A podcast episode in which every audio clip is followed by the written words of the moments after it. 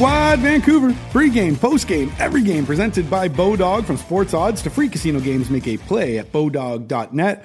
Wadden and J-Pat here with you. Summer edition of the podcast as uh, we take it down a little bit. We'll be here with you weekly now as opposed to uh, five days a week. However, uh, some news still happening around the Vancouver Canucks and in particular development camp, J-Pat, which you were down at at UBC.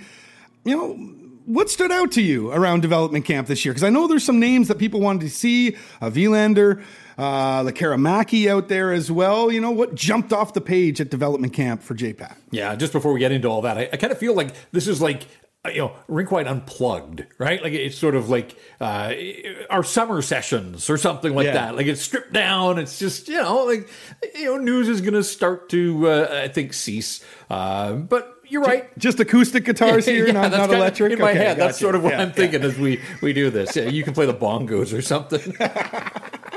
Uh, yeah, development camp. Uh, it's short, it's sweet. It's uh, a bunch of guys that uh, will never see NHL ice, and then it's a question of you know the, the guys at the top end. Uh, some of them year over year. Like you know, obviously, a lot of people wanted to see Tom Willander.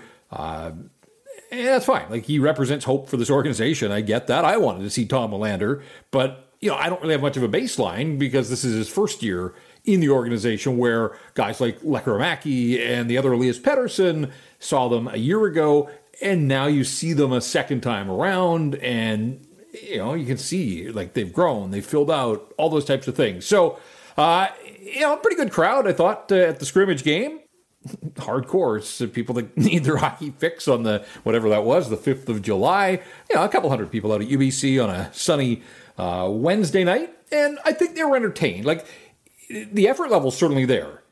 It was pretty scrambly hockey, as you can imagine, though. I mean, again, three days of camp. A lot of these guys have never seen each other, played with each other, and you know it's not full rosters either. So I think one of the teams had like eight forwards, and then you're getting different line combinations and all that kind of stuff. But there, without a doubt, there is a tier. There is uh, there's Willander, there's Elias Pettersson. You know, I think there was uh, some shine on Josh Bloom, the guy that they got in the Riley Stillman trade. You know, I, I think those were players that people wanted to see. I think the organization wants to see and, and has belief in in all of those guys. Uh, for me, when I looked at the scrimmage, and when I think back, and then, you know, I took a few notes, so as I refer uh, to my notepad, one of the guys that jumped out at me, just based solely on his size, is the goaltender, the Belarusian goaltender Nikita Tolopilo. And I, I, just I felt like I was watching Jacob Markstrom the whole time. Big kid. Yeah, and look, there are a lot of big goaltenders in hockey today, but you know this guy is sort of at that extreme end. Like you know, I'd say six six, easy six six, and then on skates, and just fills out the net and, and pitched a shutout in the first half of the game that they played. There was two 25 minute halves and then some overtime. Uh, and he just looked, you know, he's big. He covers a lot of net, um, but, you know, has an economy of motion uh, to him. Like he's not big and awkward. Like he seems to be able to, you know, manipulate the levers that he needs to to, to make the saves. And, and so really going to be interesting to see kind of where he falls on this organizational depth chart. But first time, I went out there twice. I went out for one of the practice sessions, and then I went out for the scrimmage. So you know, I had seen him, and I'm just you know really curious to sort of see where does he fall. There's already this intrigue about what's going to happen behind Demko and the backup job. He's not in line, I don't think, for an NHL job. First year coming over to North America, but you know, is he going to be one of the two guys in Abbotsford? How much is he going to play there? Uh, how much is he going to force the hand if he continues to progress and develop and have the kind of season that he had uh, last year in the Allsvenskan in, in Sweden? So, you know, again, just because of his size, I was drawn to him, and I suppose the position. But he was good in the, in the half of the game that he played. Uh, the other guy, again, speaking of tall guys, is uh, that Vilmer Alriksson, the, the fourth round pick from the this year's draft. the size is undeniable. Like he's 18 years old and he's just like he looks like he's on stilts out there, but remarkably raw. And I thought in the game itself, you know, there were a couple of occasions where puck was on his stick and you thought like this would be a good shooting opportunity and he kind of fumbled or didn't get much of a shot away. Uh, there clearly are things that you know, limited him and made him the fourth round pick that he was, right? Like at that size, if this guy had it all together, I, I think he would have been a more tantalizing prospect. So, be interesting to see what the Canucks can do with this player development. They've spent so much on player development, the people in the player development department, and now, you know, what do they get on the return of that investment in terms of you know, Mikael Samuelsson over in Europe, Mike Komisarek, Chris Higgins, some of these guys that are going to be hands on with these prospects. So, uh, you know, the, the, scrimmage itself was uh, relatively entertaining, low scoring. Josh Bloom ended up winning uh, the game on you know a three on three overtime goal, and then they all went through the motions, did a little shootout, just sort of value added, I suppose, for the fans that were there. Uh, but all things considered, I think organizationally, uh, you know, they seemed pretty pleased with the way that the camp went, and you know, as I said, like you know, you bring in forty bodies some of them are late round draft picks, some of them are free agents, some of them are, you know, college invites, whatever the case. Like this will be as good as it gets for a lot of these guys. But you're hoping from a camp like this one, and last year's camp, uh, Artur Silovs was there, Aidan McDonough was there, Nils Aman was there. I mean, they got three guys out of last year's camp that played in the National Hockey League. This year, Akito Hirose is there, Cole McWard was there. So you've already got two guys that have played NHL games the one guy that surprised me a little bit that wasn't at development camp, and I understand the reason for it, I guess, but I thought Aatu Räty might be there, new to the organization. He's 20 years of age. Like I think we forget how young this guy is. He doesn't turn 21 until November. There were a bunch of guys that were from the draft class of 2020 at this camp. He was a 2021 pick of the Islanders. So, you know, it's not like an age thing at all. I do think you know, he spent an entire season playing professionally in North America, and that seemed to be the cutoff. But I just thought, new guy to the organization, you don't have that many blue chip prospects, and he is one of them. I kind of thought maybe they'd bring him in to, you know, set the bar and, and give others uh, a baseline to compare themselves to, but also just to get to know some of the other, you know, this is his peer group. The, you know, now he was in Abbotsford, and again, so he knows the Abbotsford guys Anyways, I asked Chris Higgins about it afterwards, and he said, yeah, they kind of went through a bunch of names.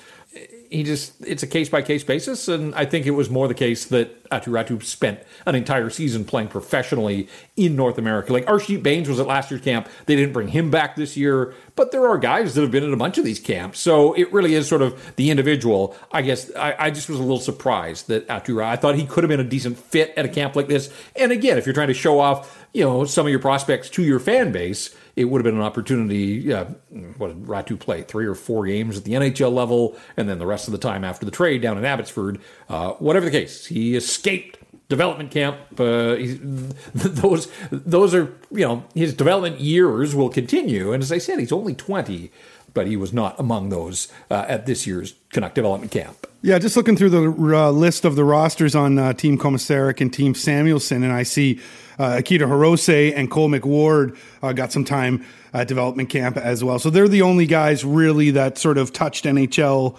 ice, I believe, on these uh, rosters that were there. Yeah, and then you know, and then there were a handful of guys like uh, Quinn Schmiemann played in Abbotsford last year, but was sort of a depth guy. Didn't play a lot, but you know he was in the system. He was at last year's camp. Um, and then otherwise, uh, you know, a lot of Europeans. that's just the way the Canucks have uh, gone about driving, and, and, you know a handful of college guys as well. I thought Aiden Celebrini, you know, my first look at him, uh, and again it was fleeting, but I thought for a sixth round pick, like in that scrimmage, I thought he did some decent things. Uh, looked like he has pretty solid hockey sense, so it'll be interesting to see. You know, he's going to Boston University along with Tom Willander. What was the score of the scrimmage, by the way? Uh, 3 2 was the final. Uh, in overtime, Josh Bloom scored the breakaway. Uh, in overtime, you know, Bloom was a guy that I know that like there was a lot of buzz around the rink, the organization. Like, you know, they think they've got a player there.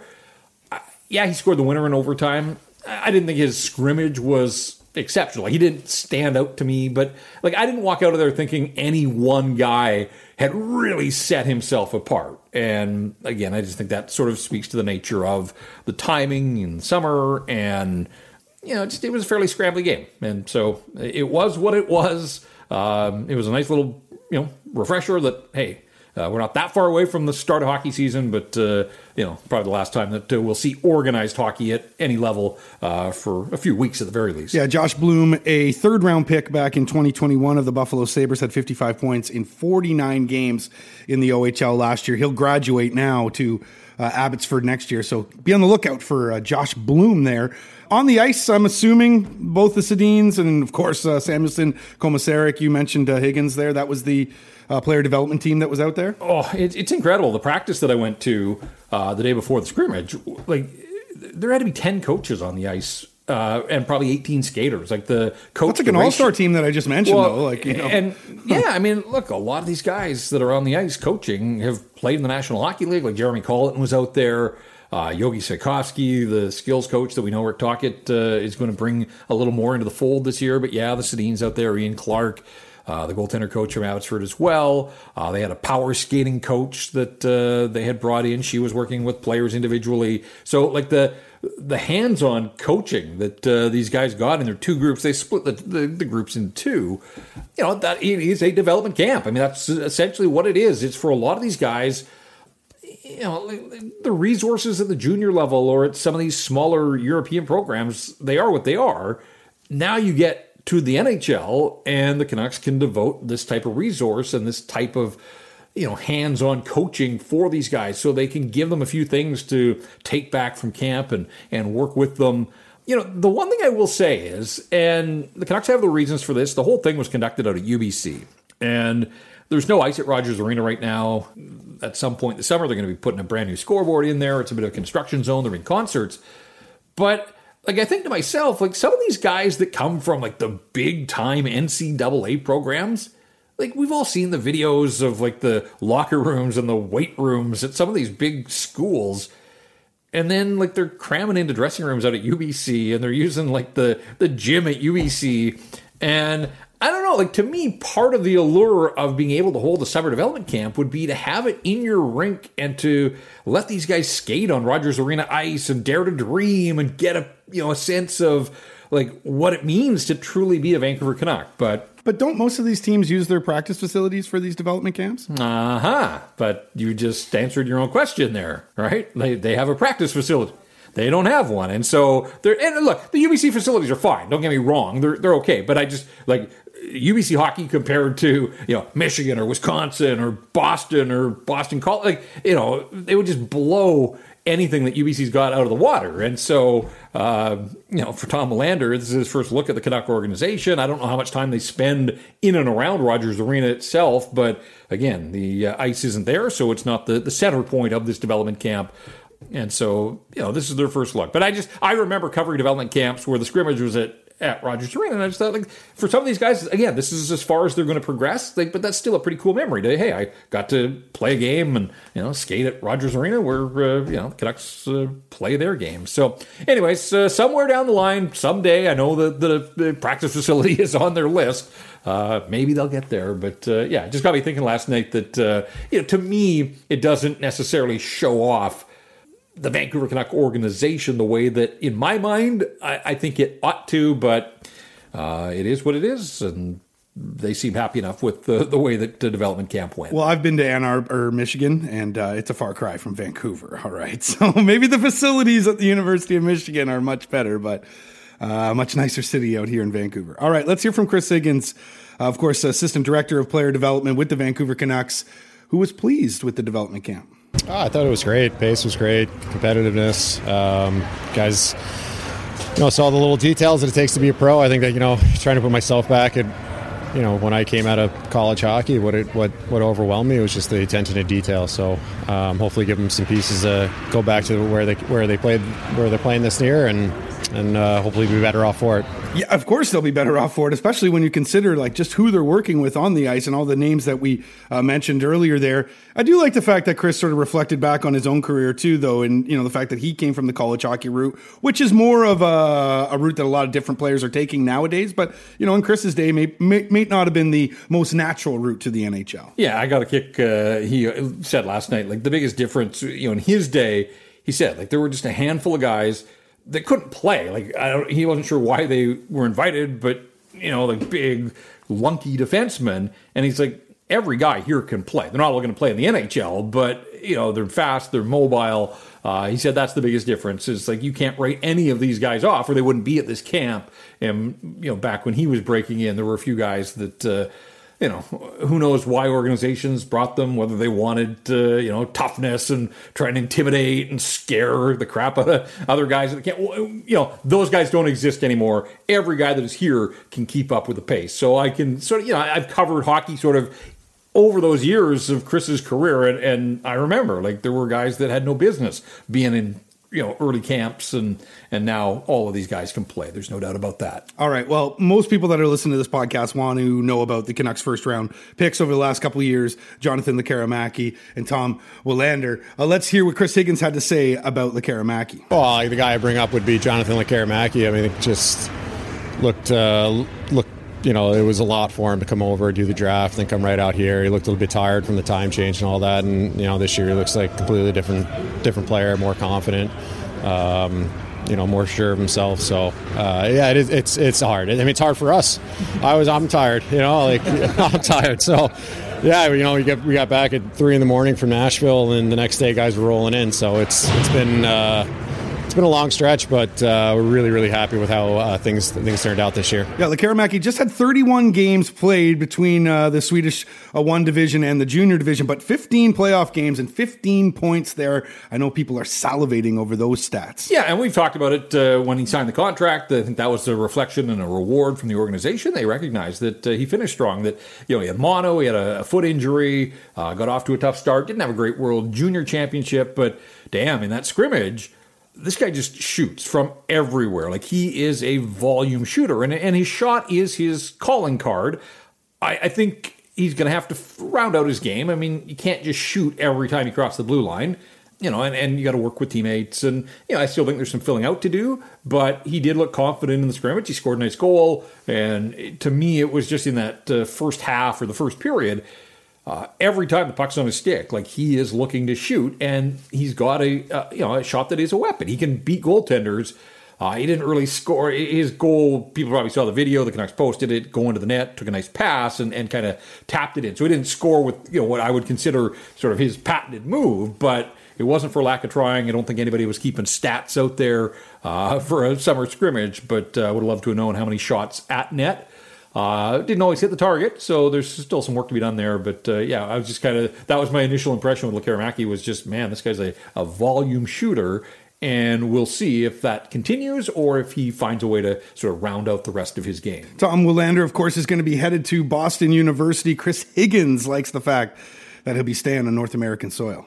Smart, quick feet, um, strong for his size. Yeah, I'm really happy that he's coming over, obviously, to play college hockey. It's a much quicker trip for us. Mike Komisarek lives in Connecticut, which is a quick trip. You know, we got Jackson Dorrington, uh, Celebrini, so he's going to get a lot of love. Um, and uh, yeah, we're great program. We're really, really excited that uh, that he's come over and and um, uh, get himself accustomed to the small rink, which I find is a big, big change for a lot of the European defensemen, especially. Do you think that this could uh, speed up his route to the NHL by going to Boston University as opposed to staying over in Sweden and, and you know perhaps developing slower? Yeah, I, look, Boston's a good program. I don't know where he's going to slot on their depth chart, how he's going to be used, but I would expect that he will play more minutes in games than he might have as a an 18 year old in the Swedish Elite League or the Swedish Hockey League. So yes, I do think it will uh, help his development. How much, you know, until I sort of see the role that he's going to play on what should be a pretty good Boston team, you know, it's hard for me to know. But from a Canucks standpoint, uh, as Higgins said, Mike Komisarek based there uh, you know, other guys will work their way in and out of the Boston area. They'll see him a lot. They'll be in contact. You know, if he's got issues, uh, not only does he have his own uh, coaching staff to work with, but uh, the Canucks will be there and be hands on. And so, uh, you know, I-, I, wasn't blown away by Willander in the scrimmage, but I want to be so careful it was just that. It was a summer camp scrimmage. And I think people thought, oh, well, you know, 11th overall pick, you know, this guy's going to skate circles around everybody else. It's just not the case. Like, as we said, like, the the breakdown of players at this camp is so funny because you've got Akito Hirose, who's 24 and played in the NHL last year. You got Tom Willander, who's 18. Like, those are six pretty big years of development. And sure, Hirose wasn't drafted and Willander was 11th, but again, like, you know, we're talking about experience and wisdom and all those things that Akito Hirose has that at this stage of his career, Tom Willander doesn't. So, uh, you know, for anybody to just to look at draft pedigree and think, oh, well, yeah, you'd love to him pop and, and, and, you know, stood out a little bit more. But again, where Chris Higgins talked about last year with Lekkerimaki, like, you know, a week ago the guy's drafted and then he like packs his bags and he comes to Vancouver for the first time and jet lag and time zones and just a lot for a young guy to process. You know, it's a lot to take in. So he was fine. Let, let, let's just leave it in the scrimmage. You know, there were a few things I noticed that, you know, in terms of processing the game, but, you know, there wasn't a lot of flash and dash to his game in that scrimmage, but he was fine. And and so uh, now we have a baseline. That's the other thing, as I said earlier, you know, where Lekkerimaki and the other Elias Pettersson were at camp last year, and you can now sort of use that to judge how much they've grown and developed. You know, we'll have that as a baseline for Tom Willander. But when I watched him at practice the other day, like, you know, pretty smooth. Like you just see, like it, it comes pretty naturally and pretty easy to him as you'd expect for anybody that was an 11th overall pick in the NHL draft. Do we know where Lekkerimaki's plan, where they plan to play him next year? Yeah, he's going to uh, Örebro. That's right. That's right. Oh, we knew that. With That's the other right. Elias That's right. Yes, and yes. Johan Hedberg is the coach, and he was here in Vancouver for this development camp, and so Mikael Samuelsson will have lots of looks and lots of touches there. So, uh, no, I think he's in a pretty good situation, and uh, uh, you know, I don't know where Leo Carlsson is going to play if he goes back. Like he's part of that program as well, so there's a chance that uh, the second overall pick in the draft, you know, could end up being, I mean, possibly be the center for Lekkerimaki. Uh, then again, he may turn Might make the pro NHL. and Yeah. play- yeah. So Yeah, I'd forgotten about that, but it, but it's interesting though. At the same time, too, you, you know, to see who will get there first.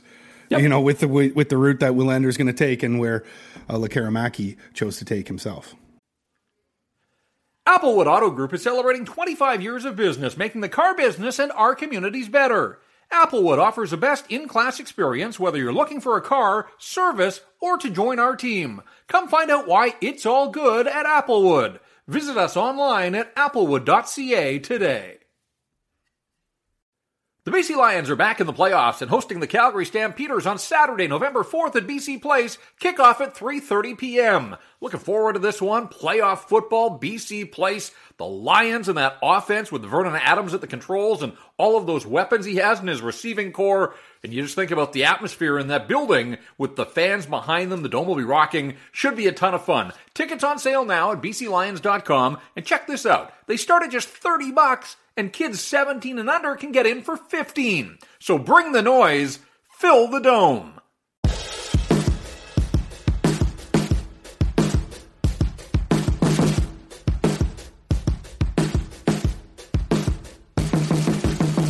Want to give a shout out to our new friends at the Applewood Auto Group, who, of course, are the official auto group of Rinkwide here in Vancouver. Because JPat, it's all good.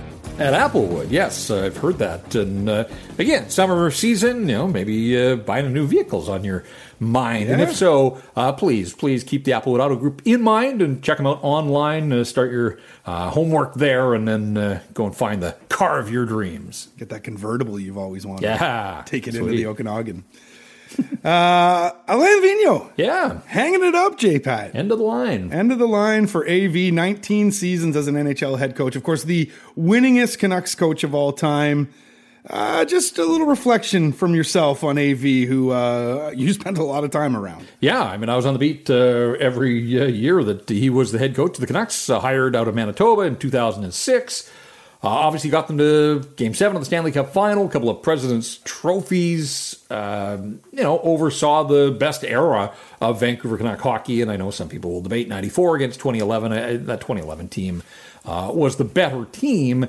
And you know, look, he put players in positions to succeed. Like you know, putting the Twins out for all the offensive zone faceoffs and starting in the O zone, and you know, recognizing that Ryan Kesler had the potential to truly be a, a Selke uh, shutdown center, and all those types of things. Um, you know, bringing in Manny Malhotra uh, to take on some of the toughs to free up your offensive start. Like, you know, they got a little bit ahead of the curve, and it wasn't all AV. Rick Bowness is assistant there. Uh, Newell Brown, one of the times that Newell was here. But look, I, here's what I liked about Alain, Alain Vigneault. Uh, clearly a really good hockey coach, but there was a perspective for him. Like it was serious business when games and practices, but he also recognized that it was a game. And I think I always enjoyed that perspective. Like, you know, they did a lot of winning here. And so, uh, certainly the last bunch of years, you know, it was good times. And it's easier to have a smile on your face when, when you're winning. But he was just, he seemed like a good dude, like a good, honest human being. I'm sure he had some tough days, but, you know, was always able to sort of compartmentalize, didn't show it to the media. And yeah, like I'm sure I asked a ton of dumb questions, but uh, you know, never made you feel stupid. Always answered them with respect and those types of things. And then as I got out on the road after and started to travel once he was long gone, you know, run into him in Philadelphia at a morning skate or whatever. Like when he was done with his media, he'd pull you aside, want to catch up and see how things were going and all that kind of stuff. And and so I just yeah, an appreciation for for him, uh, the job that he did. Ultimately, I mean, needed that one more win in, in 2011 and it didn't happen. But, uh, you know, I, I, guess like there were some that thought that, you know, maybe the Canucks moved on from Alain Vigneault too soon. Of course, that was the basically the trade for Torts, right? Like Torts came in and he went to New York. Um, I, I think at the end, though, for Alain Vigneault, the Canucks got swept by the San Jose Sharks in the 2013 playoffs as the higher seed. And it just felt like the end of an era. Like it just it, that felt like they had been beaten by the eighth seed the year before. The LA Kings weren't your normal eight seed. They went on to win the Stanley Cup, but you know, a one against eight, you lose that matchup, and then the following year you've got home ice advantage as the higher seed, and you get swept by the San Jose Sharks. And it just kind of felt like it was going to be tough to bring back the band and sell that to the fan base. And so I just kind of think the time was right and they moved on from him and obviously landed on his feet in New York. And a couple years later, Rangers were back in the Stanley Cup final. You know, in Philadelphia, didn't uh, go so well there through the COVID years and then was fired in t- December of 2021. Didn't coach at all last year. And I think, you know, he just read the writing on the wall that his phone wasn't ringing, all these job openings uh, this offseason. There were some that maybe thought that uh, the game had passed him by a little bit. And, you know, I don't think he was looking to step back and be an assistant coach. I 19 years as an NHL coach. Uh, I'm sure he'd squirreled away some serious cash, so uh, we won't uh, worry about uh, the financials for Alain Vigneault, and he can just kind of ride off into the sunset, knowing that uh, he had an incredible coaching career. And yes, um, by more than 100, is the winningest coach in regular season history for the Vancouver Canucks. So uh, it'll be a while, I think, before uh, anybody touches that mark. I think uh, Vigneault will remain as the you know the, the career wins leader for the Canucks for uh, some time yet. I picture him sitting on a dock somewhere in Quebec right now, uh, drinking a nice red with the uh, lozenge. with the lozenge going as well. Funny thing about Alain, uh, Vigneault is eighth round pick back in 1990, uh, 81, that is, of the St. Louis Blues. Was an offensive defenseman in the queue, but he racked up a lot of PIMs as well. Yeah. Uh, ended up winning a championship as the head coach of the Hull Olympique, and then, as you mentioned, uh, two trips to the finals of course, losing in 2011 with the Canucks and losing as well in 2014 with the uh, New York Rangers. Let me ask you this, though. Greatest Canucks coach of all time? I'd have to say, yeah. I mean, I think some people would vote for, for Pat Quinn. And Pat's stature, you know, to me, it's always hard to draw the line between the GM, Pat Quinn, and the coach, Pat Quinn. Uh, and Pat, certainly a legendary figure. And of course, he's got his spot in the Ring of Honor you got the winningest coach in Canucks history, and you look at other candidates, and I don't really want to get into a, a discussion about Ring of Honor, but it, it, I think you could make a case that uh, you know Alain Vigneault probably uh, deserves to be up there. So uh, I would say yes. And again, like the wins and losses, sure, but I, I also think it was a little bit of innovation in some of the ways that he went about putting his players in positions to succeed. And of course, you know the bottom line is. Uh, he had Roberto Luongo as a goaltender and no other Canuck coach had had a goalie of that level and that stature. And you know, you always hear, "Show me a, a good coach, and I'll show you a coach that has terrific goaltending." And certainly, Alain Vigneault through his tenure uh, as you know, I mean, Luongo, and then he had Cory Schneider. Like uh, he was blessed with some pretty solid net minding uh, for a bunch of years there. So yeah, I mean, just he was the guy that oversaw the best era of Vancouver Canuck hockey. It's just unfortunate that uh, they couldn't find a way to get that one more win that they needed back in 2011. The BC Lions are back in the playoffs and hosting the Calgary Stampeders on Saturday, November 4th at BC Place. Kickoff at 3:30 p.m. Looking forward to this one. Playoff football, BC Place. The Lions and that offense with Vernon Adams at the controls and all of those weapons he has in his receiving core. And you just think about the atmosphere in that building with the fans behind them. The dome will be rocking. Should be a ton of fun. Tickets on sale now at bclions.com. And check this out. They start at just 30 bucks and kids 17 and under can get in for 15. So bring the noise, fill the dome.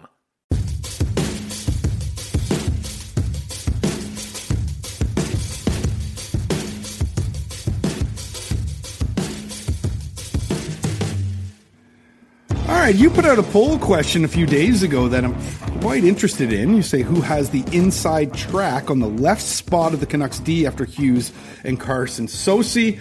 Uh, Wolanin, Irwin, Hirose, or Rathbone. Almost 5,000 votes on this, JPAT, and 57.3% of the people like them some Hirose. Akito Hirose getting the inside track, according to the people. Yeah, that surprises me a little bit. Uh, and look, he looked good in the seven games that he played. Uh, although he's funny, like when Akito Hirose is a classic case of the eye test and the numbers don't exactly match up. Like in seven games, remember at the end of the season, his seven games included uh, games against Arizona, Anaheim, Chicago, uh, I think he also saw the Kings and the Kraken and, and, Calgary, but he saw some bottom feeders. His underlying numbers were not good. Like I'm talking Corsi in the 35% range and expected goals under 30%, which is weird because to the eye it all looked like it was polished and poised and you know calm demeanor and all that kind of stuff and comparisons to Chris Tanev. So um, it's funny that the, the underlying numbers don't really jive with what a lot of people thought they saw with Akito Hirose. I, Christian Wolanin was the American Hockey League Defender of the Year. The guy played 16 games at the NHL level, has more than 80 games of NHL experience, and I, I don't know. Like maybe it's because uh, he got hurt and didn't finish the season and out of sight, out of mind. I think some people are probably sleeping on Christian Wolanin in that regard, especially since they brought Carson Soucy in as you know this big body to clear the front of the net kind of guy. Uh, the other one, like Matt Irwin, is really intriguing to me. Like I, I, have no idea where it's going to go for Matt Irwin, but he played 60 games for the Washington Capitals last year. Like, this isn't a guy that has, you know, been out of the NHL, is playing out the string. Oh, isn't a nice story? A BC guy coming back to Vancouver to go into retirement. Like, I don't think that's the case at all. And Rick Tocchet and Adam Foote, like, they like their big strapping defensemen. And, you know, that Matt Irwin's got some size to him. And so uh, I would put him as a dark horse. Like, I wouldn't rule Adam or uh, Matt you know, coming to camp, having a strong camp, and getting an opportunity. So that's what training camp's all about. And we'll see how the you know cards fall, I guess, uh, when things start up in September. But I was a little surprised, just sort of on this vote at the very least, how much love there was for Akito Hirose, and just another reminder that Jack Rathbone sort of feels like uh, a complete afterthought uh, through all of this. He certainly is the dark horse on your poll, but is Matt Irwin. It's just getting 6%, so the yeah. lowest vote from the people. Wolanin in second at 28.5%, and you're right, uh, the people not really believing in Jack Rathbone at 8.2 uh, percent. Of course, our poll questions are presented by our buddy Jason Hominick at jason.mortgage. Yeah, and even through the summer months, Jason Hominick wants to help you. If you're in the market for a new home, if your mortgage is up for renewal, if you're sort of starting that process, uh, reach out and call Jason Hominick. He's there to help. He wants to talk to you even if you're not up for a renewal, but you're starting to wonder if you've got the right mortgage and the right product for you and your family, again, make a phone call. Jason's happy to take that call and we'll dispense some advice. And at the very least, you have a nice conversation and maybe it leads to you know, when you are up for renewal, uh, you think back and yeah, that's a call that I have to make. So uh, again, any of your financials uh, when it comes to the housing market, Jason Hominick's your guy. Check him out online, jason.mortgage. And after you talk to Jason and save on your mortgage, then you can take that savings and put it into my Bodog best bets ah, here because we do have some futures up for the Pacific Division next year. The odds on favorite, JPAT, I'm sure you can guess the team. It's the Edmonton Oilers at plus 210. The Vegas Golden Knights, though, the Stanley Cup champions, at plus 230, but the Vancouver Canucks have the third worst odds in the division. at plus 1400. Behind them, of course, the Sharks and the Ducks, and the Sharks are plus 10,000, Ducks plus 20,000. However, I'm wondering if the Seattle Kraken aren't getting enough love here at plus 950, J Pat. Uh, where would you lay your money if you were going to bet on the Pacific Division next year? Yeah, I mean the Kraken are uh, the odds are enticing, I suppose. I'm yeah. not sure that they're ready to take a leap to be a division champ. I mean, as it sits here right now, and you know this is all based on full health of both rosters. Things can and will change. Uh, it does sort of feel like a two horse race, though, with uh, Edmonton and, and Vegas. I, I, guess I thought maybe the champs would just, because of the champs, get the nod there, but uh, Oilers have those two guys that uh, seem like they're pretty good at hockey, uh, and that tips the, the, the, scales in their favor, I suppose. So uh, I don't know. I, I, have trouble just uttering the phrase Edmonton Oilers Pacific Division champs, and you're the champs until somebody knocks you off. So I don't know. I, I think I would look at Vegas as a repeat there. You know, it's interesting to me, and we haven't done one of these pods for a little while obviously there have been signings and teams have sort of stockpiled their players and you get a sense of what's going on around.